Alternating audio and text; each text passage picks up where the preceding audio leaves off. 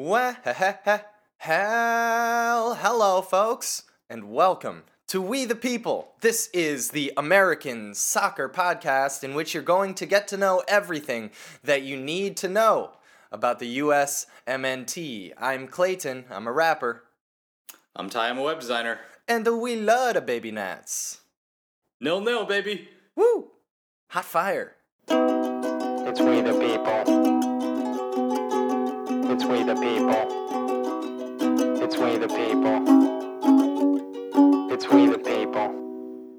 Welcome, folks. Uh, what a day, what a day. It is sunny in Seattle. We got soccer to talk about, lots going on. What a beautiful thing. We're moving forward. 2022, here we come. Make sure, make sure, guys, we love you very much. And, uh, and, and, we, we want to hear from you. Reach out to us on Twitter at WTP Pod. Find us out there on Facebook. We're out there. Uh, review us on YouTube. iTunes. We're on YouTube. We're on all the things. I Find do. us on all the things. If you're if you're with us on Twitter but not Facebook, what you darn. Uh, and number one, above all else, is is is tell a peep. You know, shoot a peep out to one of your peeps. Uh, let them know what's going on over here on this awesome pod. You must know some other people who love the Nats, don't you? Well, Do, we do, do you too. know people who enjoy pain? Yeah. Some some masochistic fools out there who want to who who, who want to endure being a fan of this Garbaggio football team. Do you do you know anyone who could really use a nap? yeah. Do you know do you know anyone so. who's who's approaching midlife but still considers themselves a young prospect? Uh, put it, put them onto our show. They might like it. Uh, so, guys, today is all about do that, do that, do that. Please, please, please. Uh, today is all about the friendly. Tis, tis, twas an international friendly. U.S. of A. versus Bosnia Herzegovina. indeed. aka friendly as shit. It was friendly, So friendly. so friendly. Uh, Bosnia Herzegovina or Govina, depending on how you want to Americanize that nation's uh, name. Herzegovina. Herzegovina. Here we go, guys. Uh, first steps, first things first. As always, uh, we're gonna line the boys up, give a quick game recap, and then dive into it all at WTP Pod Get on there, Twitter. boys. Come on, guys. all right, let's line them up. Line them up. Line them up. This, this is the fun part. This is the fun part.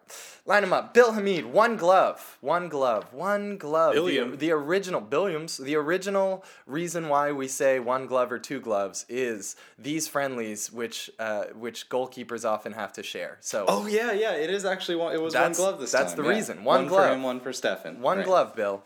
Uh, center center backs, we're gonna have Ike Opara, little older, Bird of prey, Ike Opara. and Walker Zimmerman, little younger.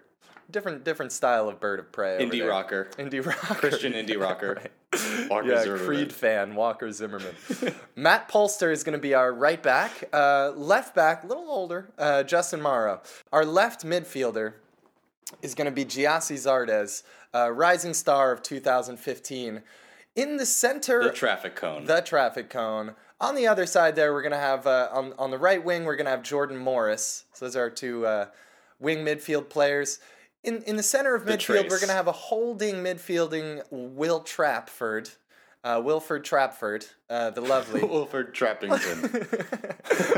and then, of course, the other founding father, Tyler Adams, uh, Yes. and uh, Christian Roldan playing more attacking attacking center midfielders. And as our striker to start, we're gonna have CJ Sapong. So this game, uh, I'm sure we had 90 minutes worth of game. I don't know how they found four minutes worth of highlights, but they did it. uh, it, it was it was slow to say the least. This Bosnia Herzegovina team came out especially slow. It was mostly U.S. in the very early goings, uh, but but uh, Bosnia worked their way in an equally an equally young and uncapped side, perhaps younger and more uncapped uh, for the Bosnians than than uh, th- than we had on our our U.S. side. Uh, uh, but they played well. They played technically, and they came at us pretty organized. Um, at the end of the day, we're grasping at straws here in, in, in some ways for for a game to recap at all. But I will mention that right before the end of the first half, uh, there was a really real nice save from Bill Hamid, foot save, kind of reflex, made himself big. Uh, way to way to go out with your one glove, Bill. Uh, second half, we'd see a bunch of subs. Zach Steffen uh, would come in with his other glove in goal. Zach Steffen, my my my uh, goalkeeper, my Pookie baby. Uh, Zardes would come off, thank God, for Paul Areola Nips. Minor upgrade there on the on the fishy scale. And then CJ Sapong would come out for Kelyn Rowe. What that basically meant, and this was already happening, was that Jordan Morris slotted up to the striker slot, and then we saw Kelyn Rowe on the right side. Um, a little bit more dynamic, I would say, with Rowe going towards Morris, but nevertheless, just not a whole lot of penetration from either team. Uh, we got to see Roldan get subbed out for for the the the eternal youth, uh, Juan Agudelo. And then finally, at the very end, we'd, we'd see Trapp come out for Rubin. Forever young, Juan Agudelo, Forever forever young. young. and uh, Rubio Rubin, who I like very much, who is clubless right now, uh, came in for Will Trapp, bringing Tyler Adams into a more holding role.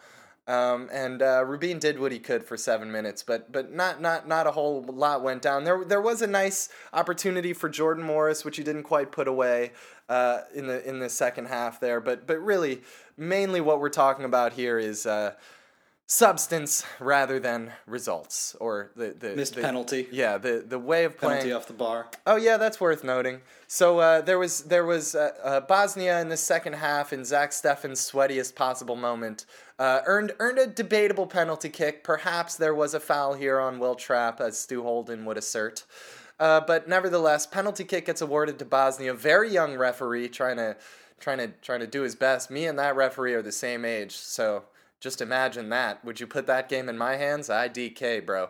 But uh, he was out there refing his ass off, and he did his best. He, he gave up this uh, penalty kick, uh, which Bosnia did not slot away to the to the deep sighs of relief from Zach Steffen, who only had one glove to work with, anyways. Penalty kick goes off the post. Uh, this game ends nil nil. Ty, what were your first impressions? I actually like this game. I had fun watching this game, and I I I, I kind of realized that that's an unpopular opinion. But during the game, I thought oh, th- this is th- there's some good signs here. There's a lot of good um, a lot of good ideas. There was a very aggressive, high pressing style that I really liked. There were a lot of cool individual moments, a lot of really great turns in midfield to escape traffic. Um, a couple, a couple uh, fun caps by um, by Rubin, who in, in, in five minutes put together his own little uh, mini highlight Man, reel. he really did. He did me proud out there. You, you did if, good, if Rubin. not for some bad uh, striking by Morris, I would say. Uh, I think the the effort certainly deserved a goal, um, and I, I liked a lot of what was going on. I thought I you know the game was sleepy in that there was little goal mouth action, but it was very active in that the U.S. team was was aggressive and seemed to have a, a pretty cohesive idea. They were hunting in packs. You know, Tyler Adams in particular was covered man, covered every inch Tyler of midfield. Adams. Um, and and I was impressed by some of the fringe guys who you know we we kind of uh, we we we we you know didn't didn't give a lot of respect last time calling this a craptacular roster, which it was. But I, I did like uh, what what Polster contributed. Polster was and Rowe, Polster and Rowe are in the same category there of like. It's hard to get excited yeah. about you guys, but they did show up and both of them played well. Uh, I, I would add yes, uh, right. um, And Paul if you- if you, to that um, list. if you took Will Trapp and you shaved his head, uh, I think y- you you could have been convinced that it was a, another another number six out there, um, with some of the some of the balls that he was spraying out out left and right. His distribution was was excellent at times. um, It's it's ridiculous, and there, there's Yeah. been some statistical analysis of his game in particular, uh, and that he has this preternatural ability to, to put a big a a long ball on on the money for people, which which you saw a couple times, including the best chance of the game for the U.S., which was for uh, Morris. That was a, a trap ball. Yeah. it's um, worth noting. It's run. worth noting at this point that Gyasi has sunk three of those perfect passes just into a abyss, a black hole, a sinkhole yeah, somewhere that he found on the field and just made those disappear. One of them It he was- manages to pull it off, and then uh, there's a foul or something. There's just something hilariously offside, not produ- He's offside. Yeah, Yeah, yeah. Perfect was, touches. Yeah, I noticed that Perfect exact thing because it touches. I was waiting, like you know, I I start my little timer for the first comical Gyasi Zardes goof. and the first one was this like inch perfect ball. I think it was it was either Polster who did this a couple times from right back to Zardes or Trapp, uh, but it was like this you know fifty yard laser straight to his body that he can't control. He's Um, just thinking and thinking. so- He's like, all I have Yeah, to do is yeah. stay soft. Like, don't move, just stay soft.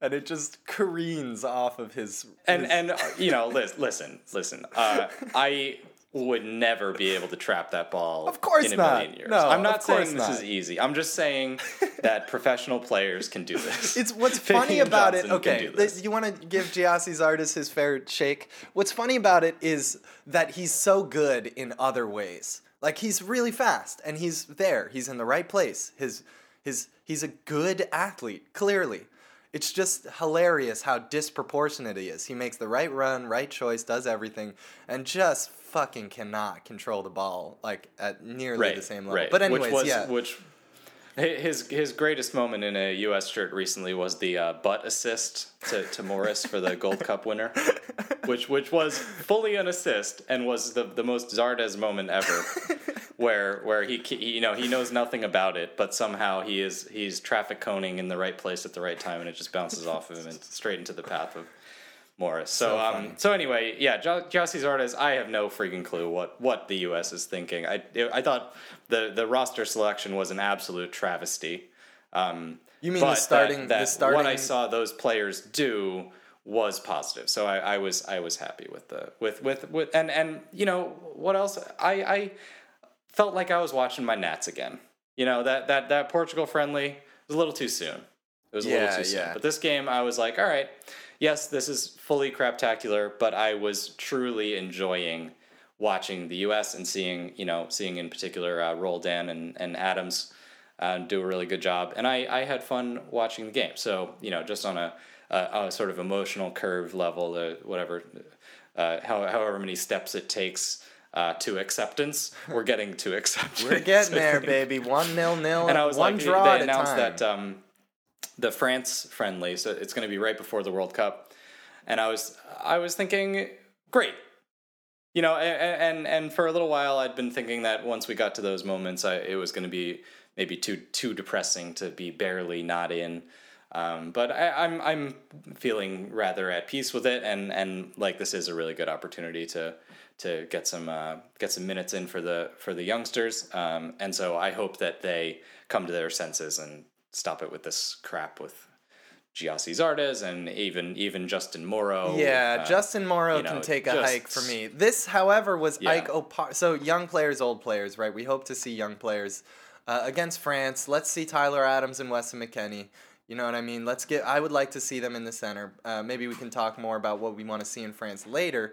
Uh, but first, Justin Morrow, you know, thank you for your service, but you can take a hike. When are you going to have an important impact on this team at this point? At this point in the cycle, never.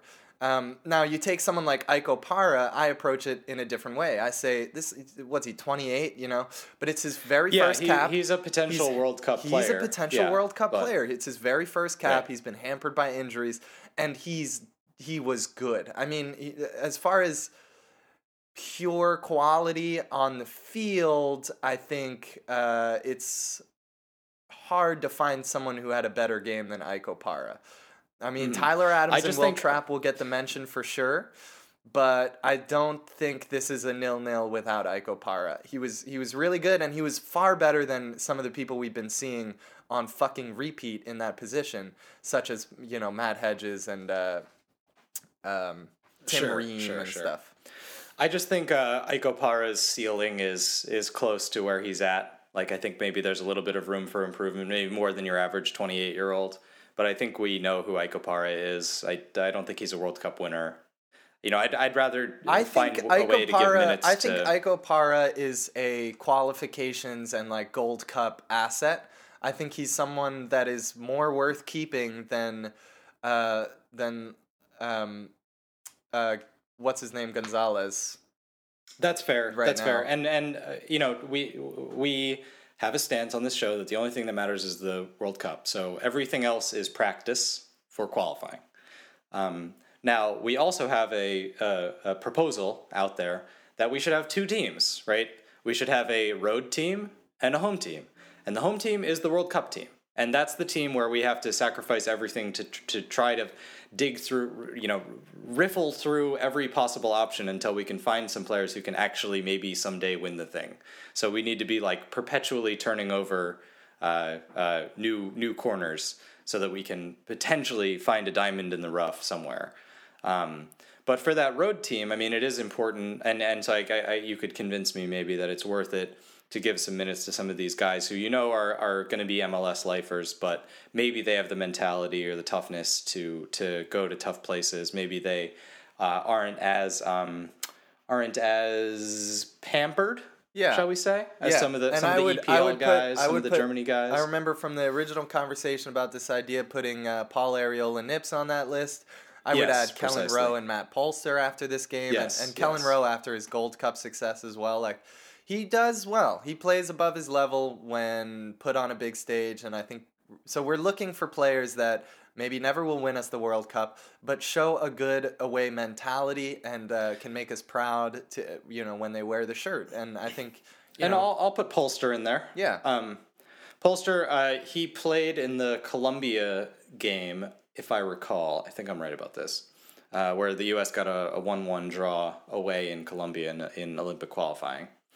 Um, so he's got a, a little a little bit of a pedigree of maybe being able to do that kind of thing. And namely, he's he's just like a fu player. He's like he he kind of he he puts his a, a stamp of authority on uh, wherever he's playing. And he got up and down really well. He had great energy. He did, yeah, Um, and he's improved too over the past two Yeah. years. We first started seeing him maybe two years ago or one year ago.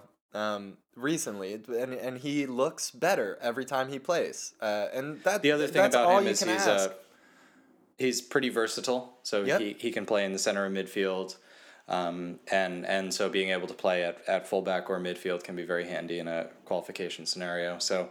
So yeah, I mean, okay, I, I- think I can be talked into that. But what I, what we also said, you know, coming out of the the uh, that was missing out. El was, Desastre. um, now El Desastre is Jonathan Gonzalez. The, that's true. The, uh, yeah. the other fair, thing, fair, the other fair. thing needs a different name, I guess. Yeah, yeah, yeah. Um, but uh, th- what we wanted to see was a uh, an American style of play, right? And um, I think what we were seeing was a little bit closer to the sort of youth team model that they've been uh, shooting for in the in the in past years.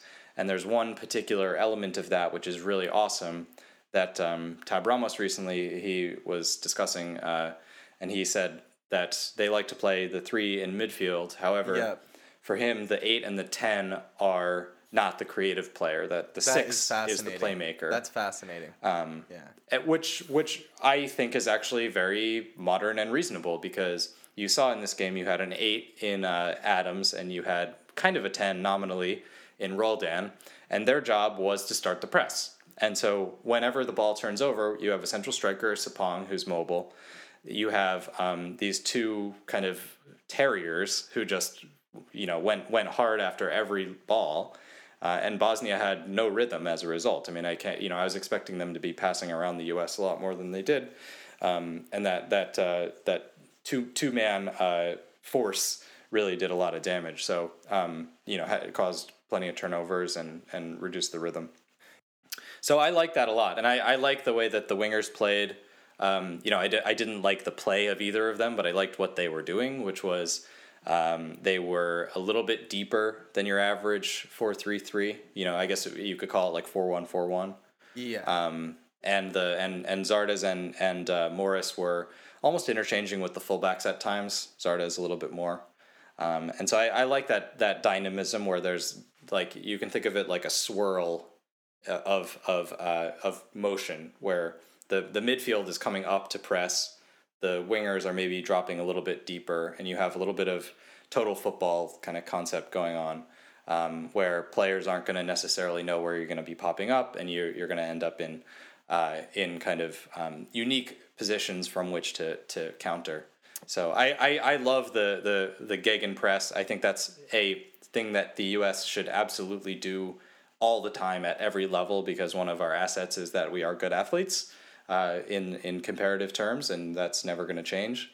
Um, and so that's a that's a great way to take advantage of it is just to be a huge pain in the ass to to play against.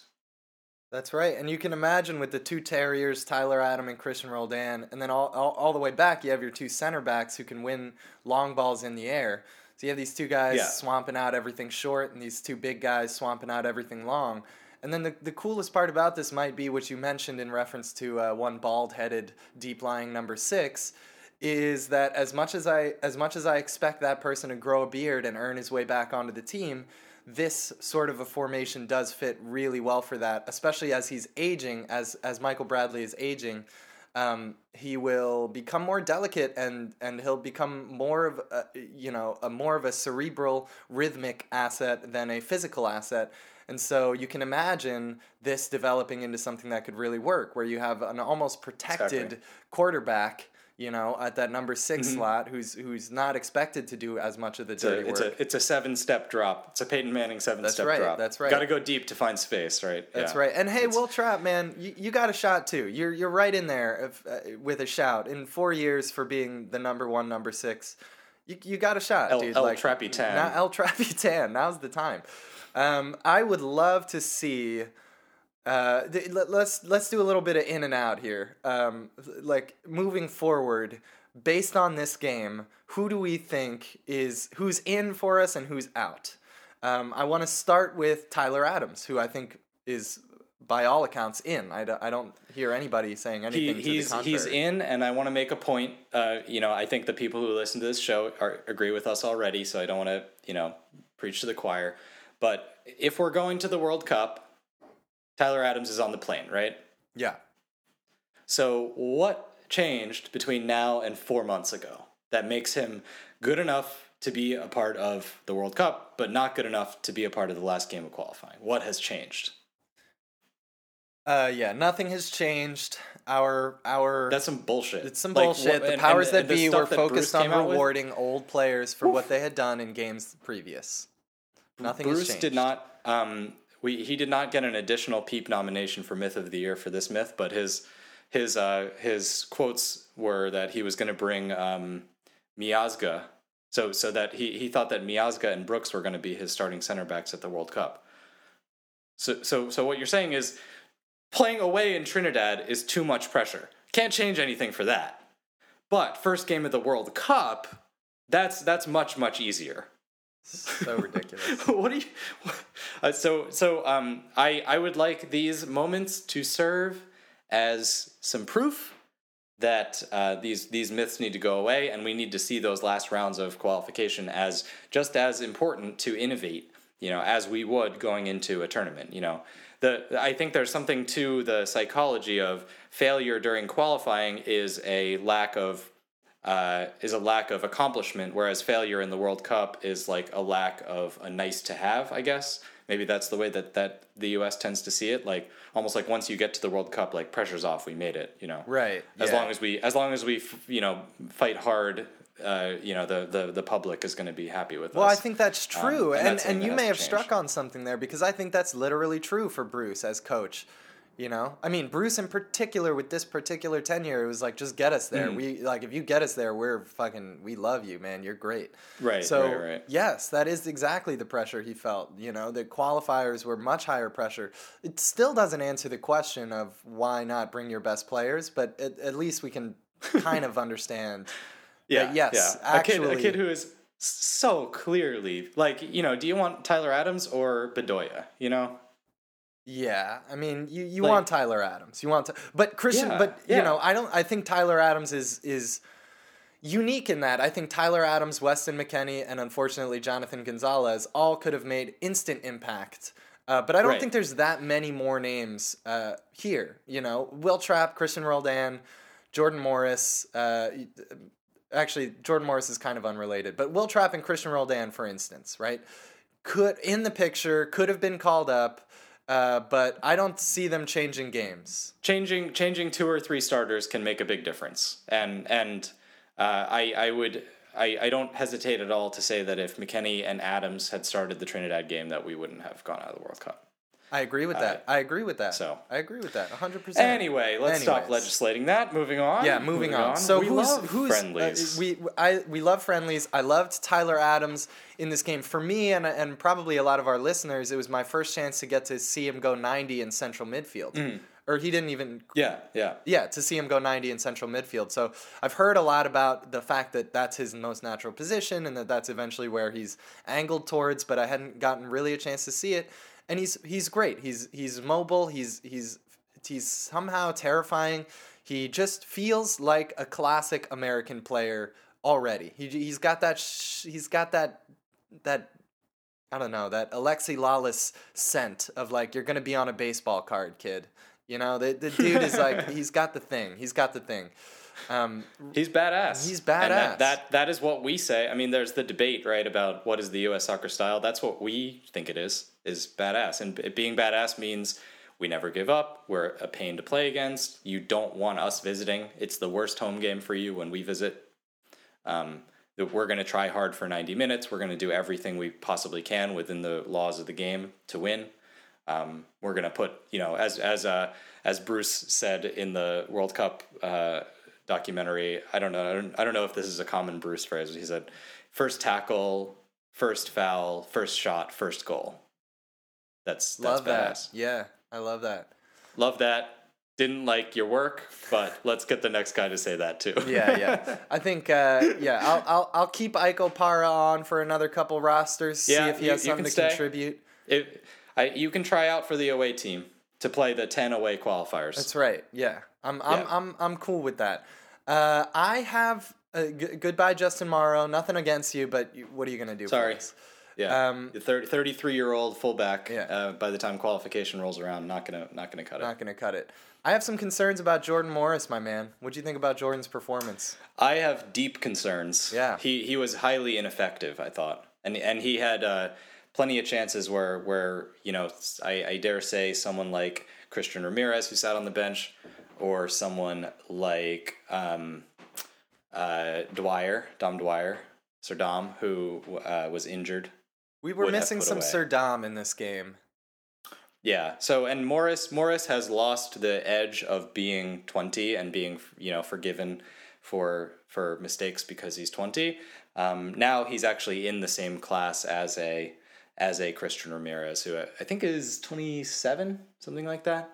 Um, and so now now you have to think of them kind of on on equal footing and you'd have to say that based on their work in MLS and what we've seen with the national team uh, recently that that Ramirez would be a better choice at the moment but Yeah, um, Jordan Morris is is on his way to being the next Agudelo, unfortunately. Alas. Um, and Alas, and dude, I'll just say this: he's he still lacks a left foot, and that's not going to change. Uh, there was a there there was this feeling like maybe he can change his game, you know, young Steph Curry, but uh, but it's not going to happen. I don't see it happening. He's had all this injury time to to to reestablish how he's going to approach the game, and he's approaching it in exactly the same way, with a little less speed and a little less uh, sort of inspiration. Um, and I just don't see him improving as much as we wanted him to. Yeah, I mean, at some point you have to say, you know, let's move on. Yeah. and and he's going to be serviceable. I mean, maybe I, I don't think he makes the away team. I don't know. I don't think he has the mentality. I think to make yeah, I, team. I think at this point we got to keep him. We we can't we can't we can't push him off the bus completely, but he's on his no, way but out. he's just man. in the he's, just in the mix he's with the in rest the of mix. them. And That's then- right. He used to be a potential big game changer. He's now simply yeah, yeah, in the mix. Right, right. And you had to give him the benefit of the doubt because you're like, okay, the more minutes we get this kid, the better. You know, we complained about that all the time. Yeah. Um, but but at this point, you know, it's been forty or fifty uh, professional games in the last you know two years, and we have a body of work, and it's just okay. It's just So okay. He's just okay. I'll throw one more. it. I'll throw one more out there. Um, I Keeper. once again was very happy with Rubio Rubin. Now I've heard no, since the last time he played for the Nats was the last time I laid eyes on his on his skills. Right, that was a long time ago. It was. He's bounced around club to club. He's currently clubless, has nowhere to play. Uh, so I fully expected to see him and think uh, and kind of uh, have the shine w- uh, and and kind of have the Right, right. I fully Confirm expected why to he's confirm exactly in that spot. and I did, and it did not. No, instead I saw him come in.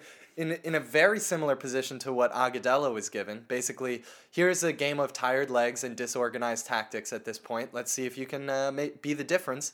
Agudelo did not a squat, zil, nilch, nothing. And uh, my man Rubin created chances, like legitimate chances. Everything he did seemed threatening. Yeah, He, it's he a, capped the dude. yeah, he capped a dude. He he looks really pretty sharp. Um, Yeah. So I'm I'm I'm I say Rubin's a keep for right now, and and let's try to get this dude a good club situation and and see if he can help us out. You know, what do you think? He's definitely a not toss. Yeah. I don't know. Um, the the where there's smoke, there's fire with that stuff. Uh, y- you know, if if you're that good, it's really hard for a Division Two. I, I think he was in Norway um, on loan last year. For for a club like that to not want you if you're ever going to be international caliber is kind of hard to believe. Um, so maybe there's some training habits problems. I don't know attitude. Maybe because we we know he's gifted, and I don't. He's had some injuries because he had the one long term injury when he was at uh, Utrecht that would have would have maybe uh, had a had more long term effect. So I could see it. I mean, I could see kind of like a, a Herculez Gomez late career Renaissance bloom kind of situation. Um, but you know, I'm I, I, I'm not. Uh, I don't have my hopes too high. I I feel like he- he'll have to prove it before he gets back in the in the list for me. Fair enough. Is there anyone else here that we haven't mentioned that you want to keep or uh, toss? I want Roldan in my boat. You do. You're taking I've, I've Roldan been, back. I've been so blah on on Roldan. Yeah. Uh, but um, I like how last year he took a lot of the scoring burden. Um, he he has found he he's one of those players who made himself undroppable at a young age for you know what what passes for a big club in this country. Um, and it, you know, it is a big club. I mean, there's you know Pretty 40, big club. 50,000 people every game. Uh, and he, he he made himself totally indispensable, which is what you want young players to do. Um, carved out a role for himself and and is doing really well. I would like to see him take the take the step up at some point. So maybe it's another maybe it's another year, and then uh, you know I don't I don't see him going to play Champions League, but maybe he can he can hack it in a, a, a tier one league um, at a at a decent club. Uh, yeah. so well, I, I I'm getting more signs from him that you know there there's there's the tr- like typically I'll put it this way typically you need a kid to be awesome in order for them to be okay as a at the top level right but there are also players who are just good at all, every level Right. so it's like somehow you know Roldan not uh, not not the best college player not the best MLS player but maybe he could actually be the same level in a higher league. You know, someone who plays up to their to their league the way that like a Geoff Cameron did. I was gonna mention instance. Geoff Cameron at Stoke. Yeah, like it just uh, Yeah, just yeah. A, a work journeyman's career where you do the thing and you, you show up and, And and if you can make it to be a a, a- a B eh, in the Premier League, you can be very useful for us. that's right. So, Yedlin is um, doing the same he's- thing right he's now. someone. Yeah, yeah, precisely. I mean, Yedlin Yedlin was uh, promising but shaky. You know, maybe a little bit more of that like shooting star trajectory where he was doing kind of crazy stuff in MLS. Um, and so you hope that he doesn't get like squelched in the higher pressure, higher level situation. Um, but so so yeah, Roldan might be one of those, and and Roldan might be a uh, away team player, someone someone with a lot of energy, someone uh, who doesn't have a lot of fear, great attitude, team player. Um, you know, will will run up and down all day, um, and who can distribute and organize and score. I mean, that that could be the kind of guy we need. Maybe he's not as good at uh, as as someone like Weston at at some of those jobs in the home games. Uh, but but you know, Schal- Schalke plays on a pretty nice field, and we haven't really seen Weston in those situations. So uh, Roldan might be might be somebody to look at. He's in my boat. Love it. Spe- speaking of late career transfers, uh, just just to zoom out a little bit. I always zoom out before I zoom in. Um, Mixed Disc is going to Man City. Just I want to throw this out there. It's a little random non sequitur, but I feel like it's worth Yeah, mentioning. It's a bizarro kind of. Oh wait, one last thing on the Cristian Roldan situation. Mm-hmm. I love the stories. I love the long term stories and the lives of the players. Wouldn't it be amazing if Cristian Roldan was ultimately a far more impactful player than Jordan Morris for us? Because when we first started hearing That about Cristian awesome. Roldan, it was as Jordan Morris's like Yeah. side fiddle. You know, Buddy, yeah, yeah. The Robin to Batman. yeah, and and it, and it may be you know over the course of time, they say when by the time you're fifty you have the face you deserve, and and so maybe in in soccer by the time you're twenty seven you have the skills you deserve, right? And maybe we'll we may see this kid uh, crest Jordan Morris, and Jordan Morris just be a MLS whatever for his whole life, and that I- mean how many of scored more in MLS last year yeah than Morris. Than Morris, and which Morris's is Morris's job, job. is scoring. yeah, so that's that's a that's a sign. All right, all right, all right, guys. Listen, reach out to Mixed us on disc. Mixed Disc. Reach out to us on Twitter at WTP Pod.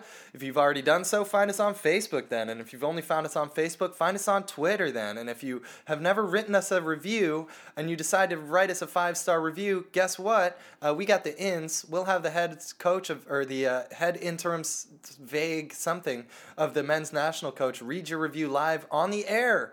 Uh, so review us, give us five stars, but most importantly, tell your friends about this show. You know Nats fans, I know Nats fans. Let's tell them about this lovely, awesome show.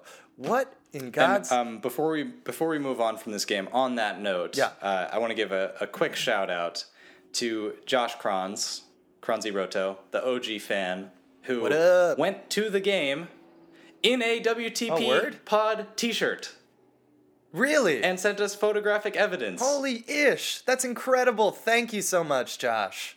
Thank you, Josh. Thank you, Josh. And uh, and if you wear your WTP uh, swag, we're working on the merch store. Merch store coming soon. Um, if you wear WTP swag to the game and send us a picture, that that uh, also just makes us tremendously happy. So thank you very much. Yeah, we'll come up. Um, we'll come up with I- I- goodies. Yeah, yeah, we'll find some perks, and and and yeah, Josh is first on the list. Um, I want to point out a couple little tidbits from the game, and then we'll move on to mixed disc Okay. Um, uh, uh, uh, the announcer, I can't remember who it was. Was it John Strong? Maybe It was Stu I think it was John Strong. John Strong, who is Yeah, way balder John- John than Strong- I thought he would be. For some reason, I imagined Referring to, a lot of hair. oh yeah, yeah, hmm he, he's got that voice. He's got a young voice. Yeah. Uh, referring to the Roldan brothers, the, the younger Roldan has just gotten drafted by Seattle. He referred to the Roldan brothers and Jordan Morris as a love triangle. Oh my god! I forgot the most important part of the game recap too. Fuck.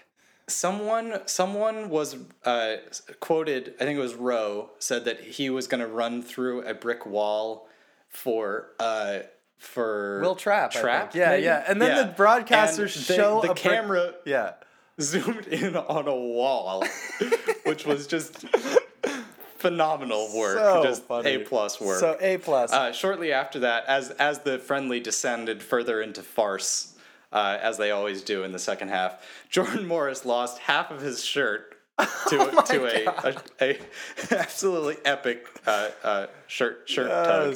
The- that was the Um, only time you're ever going to see, like, the coach of the opposing team is saying that's not a foul. The player always turns to the coach and argues their case. This is the only time where you see the player win that battle. He turns around, there's a massive yeah, hole in yeah, his jersey, and the, the Bosnian Exactly, coach immediately is like, oh, yeah, no, that's that can't be right. Oh, oh, yeah, Dude, uh, all the man Uh, bras were out on show. All the man bras. So many bros out there, so many bros. And then um, the I I, I do want to note the crowd, the the pro Bosnia crowd. What happened in Los? Angeles?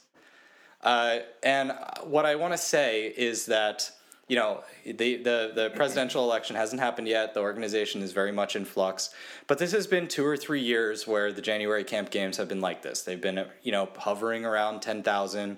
Uh, StubHub Center is bigger now because of the Chargers, which makes it look even worse. Um, and I have no friggin' clue why they're not sending buses to the you know outer regions of LA and just telling kids to get in the bus and come to the US game. And get, you know go to Compton get a bus full of kids give them a soccer ball and give them a free ticket to the game. What are we doing It's ridiculous. This is this every time the U.S. national team plays is an opportunity to promote the sport, and and for them to, you know, to to uh, allegedly be charging uh, almost World Cup qualifying level um, prices for these tickets, and then have have a building like this is just pathetic. So we got to get our act together with this stuff, and I really hope the new president has some more progressive ideas about how to do that. Let's get it. Let's get our act together. Let's let's talk about the, the some some greater issues in the game here, including the presidency. But first, what's your take on the mixed disc story? So, for those of you who don't know, mixed Mixed disc. Diskerud, he's the he's the the mix he's he's the mix that you know and love. You miss him. He was kind of a fringe player for this team uh, a couple years ago, and um, He made the Brazil squad and did not appear. Yep. So he's been around. This is a player that if you've been following the team, you, you kind of know of, although he's not legendary status or anything like that. He's uh, he's mid to late twenties, and he just got a move to Manchester City, the, arguably this year the greatest club in the world. Um, what's Yeah. up with that? So it has not fully emerged as of the as of press time uh, what what uh, Byzantine uh, legal requirements have led to this move. I'm sure it's something related to the fact that he used to play for um, for NYCFC, so he might have some sort of contractual relationship already with uh, City Football Group, who own both teams, and so therefore it's it's easy for, for it's easier for him to do business through them than than otherwise. I don't understand why it makes sense, but there is Oh, some very strange what? business This- reason why it now. does. Yeah, because sense. if if he's making Um, if he wants to make a move to a lower tier European team, maybe it's easier to go to transfer in house to Man City from NYCFC and then loan from there. right, exactly. I see. Exactly. So this is But, yeah, that that um, makes sense. The uh, the other thing here uh, that this is kind of a bellwether, not a bellwether, but a, a, a symptom of is the evolving uh, mentality about ownership in in soccer. So for a long time, um, third party ownership was legal. So you could own you know ten percent of Robinho or whatever, and you you you would basically players would would like a you know a early stage uh, startup would sell percentages of their ownership so that they had money so that they could support their families and things like that.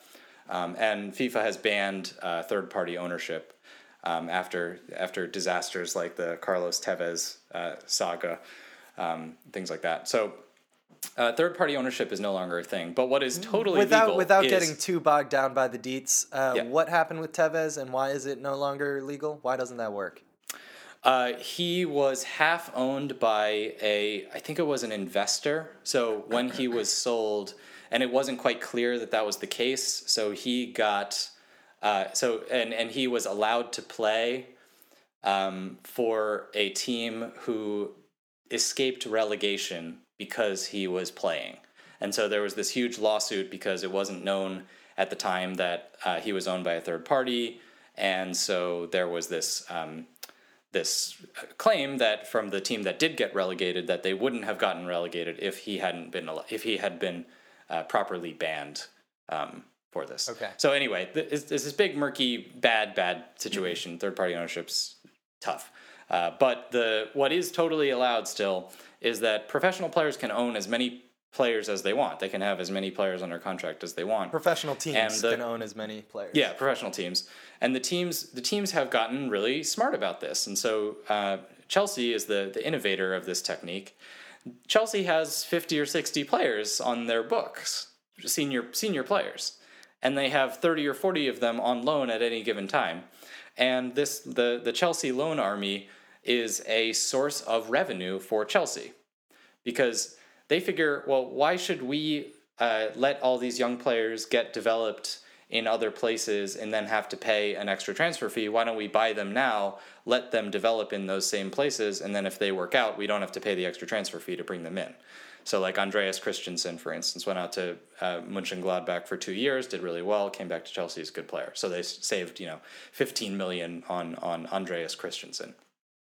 Uh, and they also see it as a as a source of revenue in general. So uh, there's they can you know for the, for the players you know Nathan Ake or or whatnot who don't quite hack it at, at Chelsea or uh, dare I say one Matt Miazga. Um, they can buy those players for relatively cheap, put the shine and the brand of Chelsea on them, uh, and then sell them on for a profit. And this is one thing that Chelsea uses to uh, approach having a balanced budget despite being a huge, huge buying club. Um, so, so uh, the the loan thing and the kind of weird relationships of, of soccer and business are all uh, are, are all very nascent, but also because they're nascent, there's a lot of possibilities of growth and of doing well. And so this relates back to the US because MLS needs to get smarter about this stuff. We talked about this on the last show.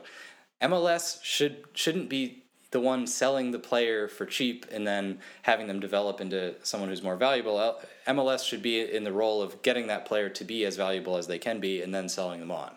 Um, we've seen time and time again that by the time those players reach their peak value, they actually aren't getting sold, and there's a lot of reasons for that.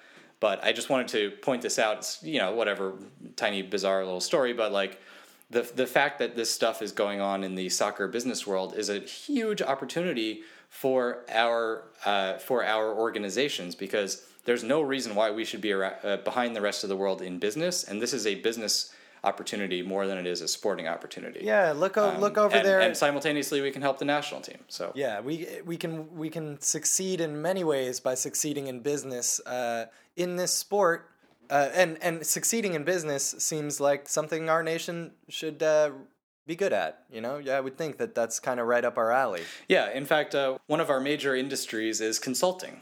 That the rest of the world brings in American uh, educated or American people to tell them what to do in their businesses. You know, we, we have the leading consulting companies in the world, and we go around the world telling businesses and other places how to how to make more money.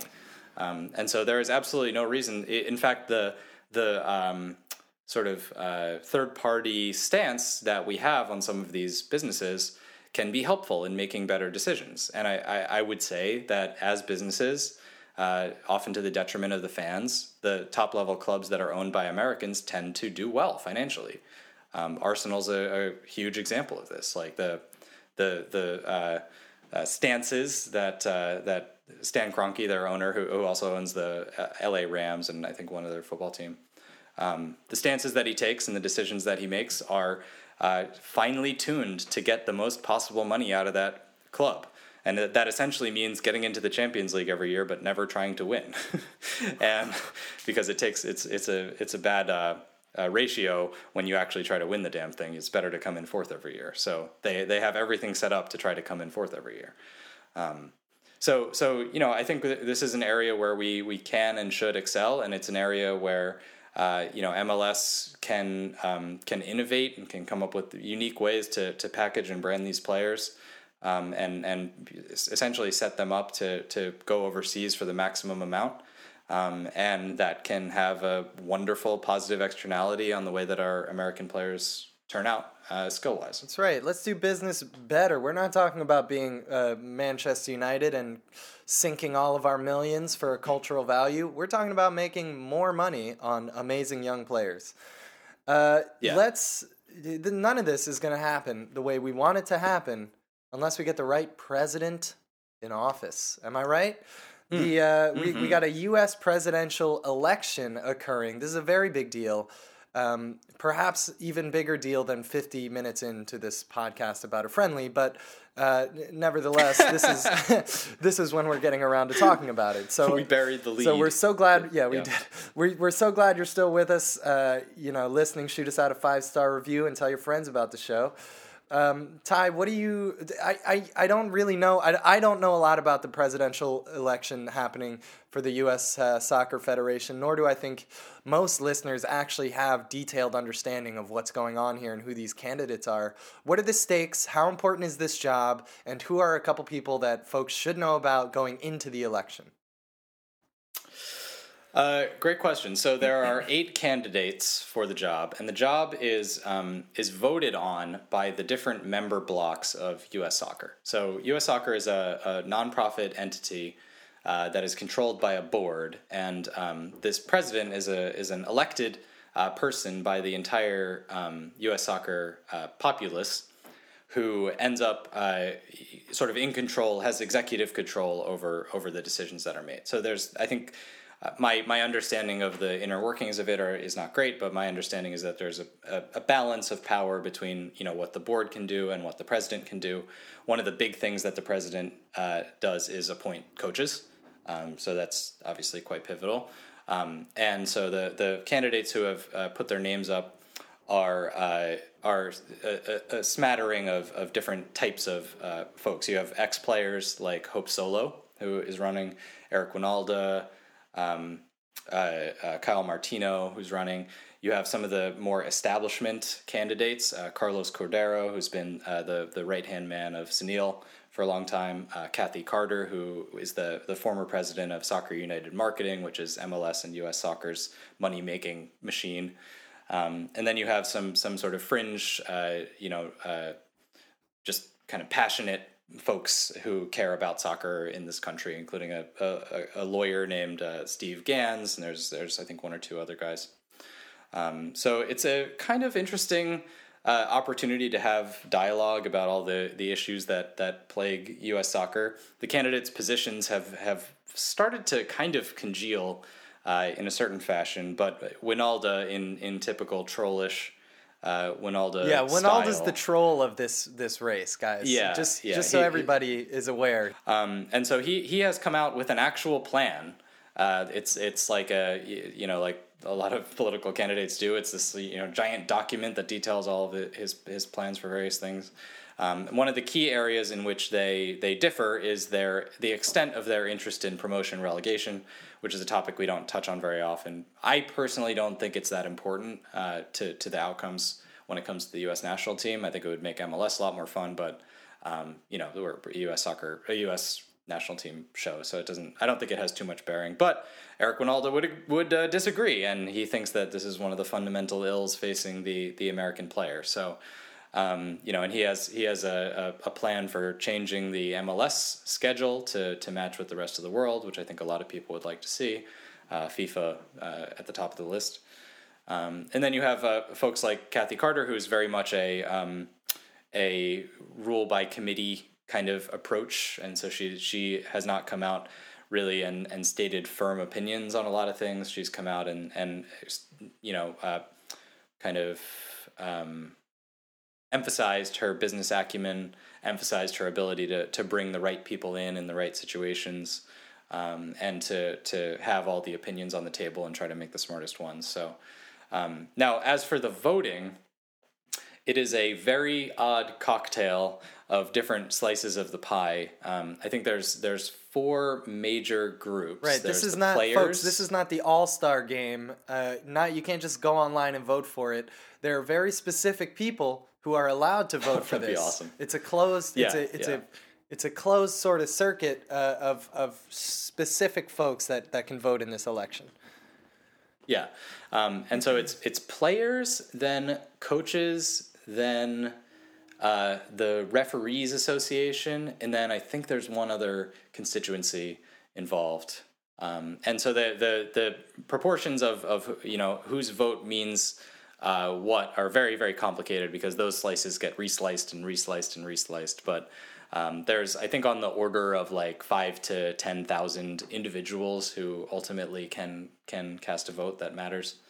Um, and so the the candidates have been you know doing the rounds trying to uh, get to those people. The the U.S. Soccer Coaches Convention was last week in in Philly, um, and the all the candidates appeared and and made speeches and had kind of a pseudo debate. Um, so it, it's a very interesting time, and it'll be it'll be. Uh, uh, a sign of the sort of generalized temperature of, of U.S. soccer, who who actually ends up uh, winning. Do you have a But guess? my my yeah my my guess will be that it's going to be Kathy Carter because she um, appears to have the backing of Sunil, who I think would still have enough uh, sway and influence within the uh, voting body to to win. Um, but I think uh, Kyle Martino probably has a shot as well. Um, I think it would be it's possible for Eric Wynalda because he's a little bit more embedded at the grassroots uh, level, having coached in NASL and um, been been kind of on the ground with with various U.S. soccer constituencies over the years. Um, but I think Martino is a little bit more suave and a little bit probably more um, qualified as a uh, ambassador of of soccer in the circles that the U.S. soccer president has to go. So Yeah, it- Um, but my, my suspicion is that it'll be it'll be Kathy Carter and the, it'll it'll be kind of business as usual. But I, I'm hoping for something a little bit more radical, personally. Yeah, there's a there's a romantic side of me that would love to see Eric Wynalda out there. I you know I love I like his opinions and and I like I feel like the way he's going about this the presidential race is how I want to see the team play. You know, and so like there's a little bit of fu in there and a you know I have a lot of I have a lot of uh, I identify with that Yeah. philosophy. Yeah, so- for sure. so I, and, and but yeah, the- the question there is- definitely value in that, right and that does not things up. The question that doesn't mean at all that Wynalda would be the best president. That's a job, Right, guys. right, Remember, right, it's a exactly, job, and you have certain Yeah, things you have to do. So, uh, in a way, I'm I, I'm happy in this situation that it's not just like a online popular vote. I don't know why it ever would be, but I think it's good that it's insiders and experts and professionals uh, being asked to vote because I do think that it's important that this go not just to the to the uh, Twitter champion of U.S. soccer, who's clearly yeah, that's clearly him. Yeah. Yeah, but the, I mean, the the downside of the of that approach is that all of these constituencies have their own little uh, sub interests, you know, that that aren't necessarily helping the national team. So Right. like for us, we we want the we want the candidate who's the sum total of all of their actions is going to help the national team win. We don't really care too much about the rest. Um, but the, the you know the the uh, youth coaches, for instance, want to see certain policies in place so that youth coaching can be more profitable and more uh, and more um, I don't know simpler and easier. And it's not that those things would be bad for for the national team. It's just that maybe uh, the there there there could occasionally be conflicts between those two. Um, interests and then obviously MLS has its interests in all sorts of things that we don't think would be good for the national team, uh, despite the fact that I think there should be a lot more uh, synergy. There there currently isn't. So if, if someone like like Kathy Carter were elected, you would have to ask some questions about whether she's going to emphasize uh, growing a strong domestic league filled with non-American players, or if she's going to emphasize having a having having you know academies that are thriving and the product on the field it can vary, but you're going to see the next big stars uh, come through here. Um, it's hard to see that that philosophy winning out with someone like her. So um, yeah, we don't we don't have a particular uh, endorsement, but I, I am glad to see a lively race with lots of people. It hasn't happened in the time that I've been a U.S. soccer fan. Yeah, it's cool, and um, and because, some uh, and some voices are being heard. You know, we're getting we're getting Yeah. to hear voices from from different corners of U.S. soccer and get a better understanding of where people are at with this shit. And it's not just the uh, the candidates; it's also you know other people speaking up, coaches, ex coaches, ex players. Um, you know the, the the combination of not going to the World Cup, losing Jonathan Gonzalez, and having a presidential election is really is really bringing a lot of voices to the surface because you have you have all the pro rel voices getting louder, and then you have other the the opposing voices, you know, getting louder, and and and and everyone's trying to get heard, and so ultimately, if we as consumers and as fans uh, do our due diligence and really take the time to learn what people's opinions are and, and try to understand what's going on, um, we can really benefit as fans from, from this sort of window of chaos right now because we're getting inside access. If this team is winning all the time, we don't get this kind of access to the thought process of what Tab Ramos is thinking and what Bob, Bob Bradley is, is thinking. And you know what Thomas Rongen is actually doing when he says he's clocked on. And, you know, we don't get we don't get that yeah. kind of stuff in a more stable situation. So for us, it's it's it's kind of cool. You know, we're getting we're getting a window to the inside, right? Yes, it, it, it feels like an environment in which new ideas can prosper.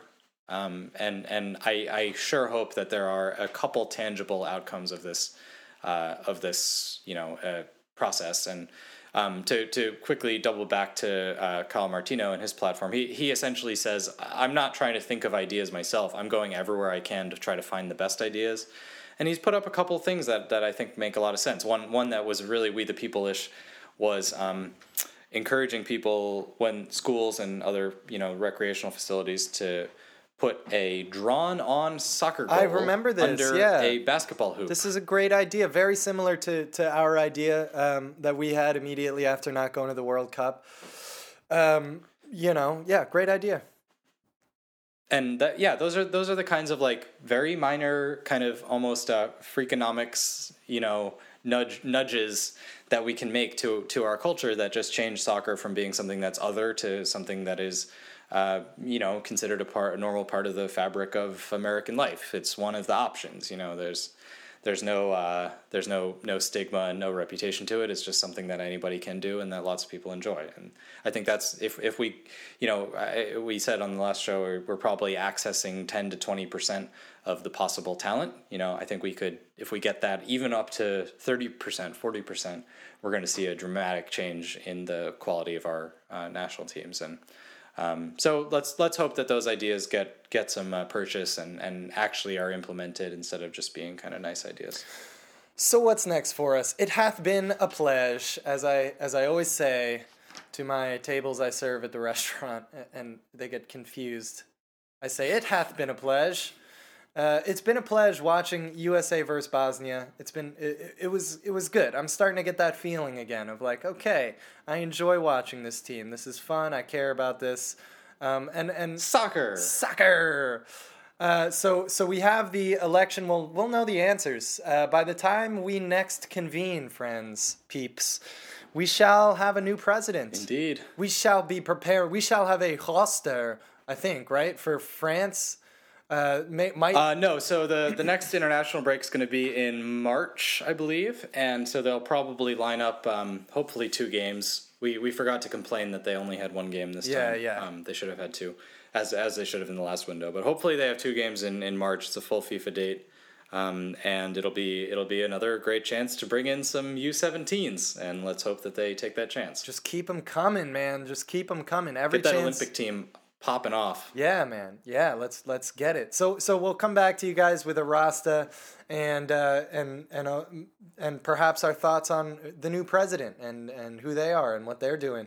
Maybe even a new coach. We don't know. We don't know. There's a lot in flux, a lot in motion.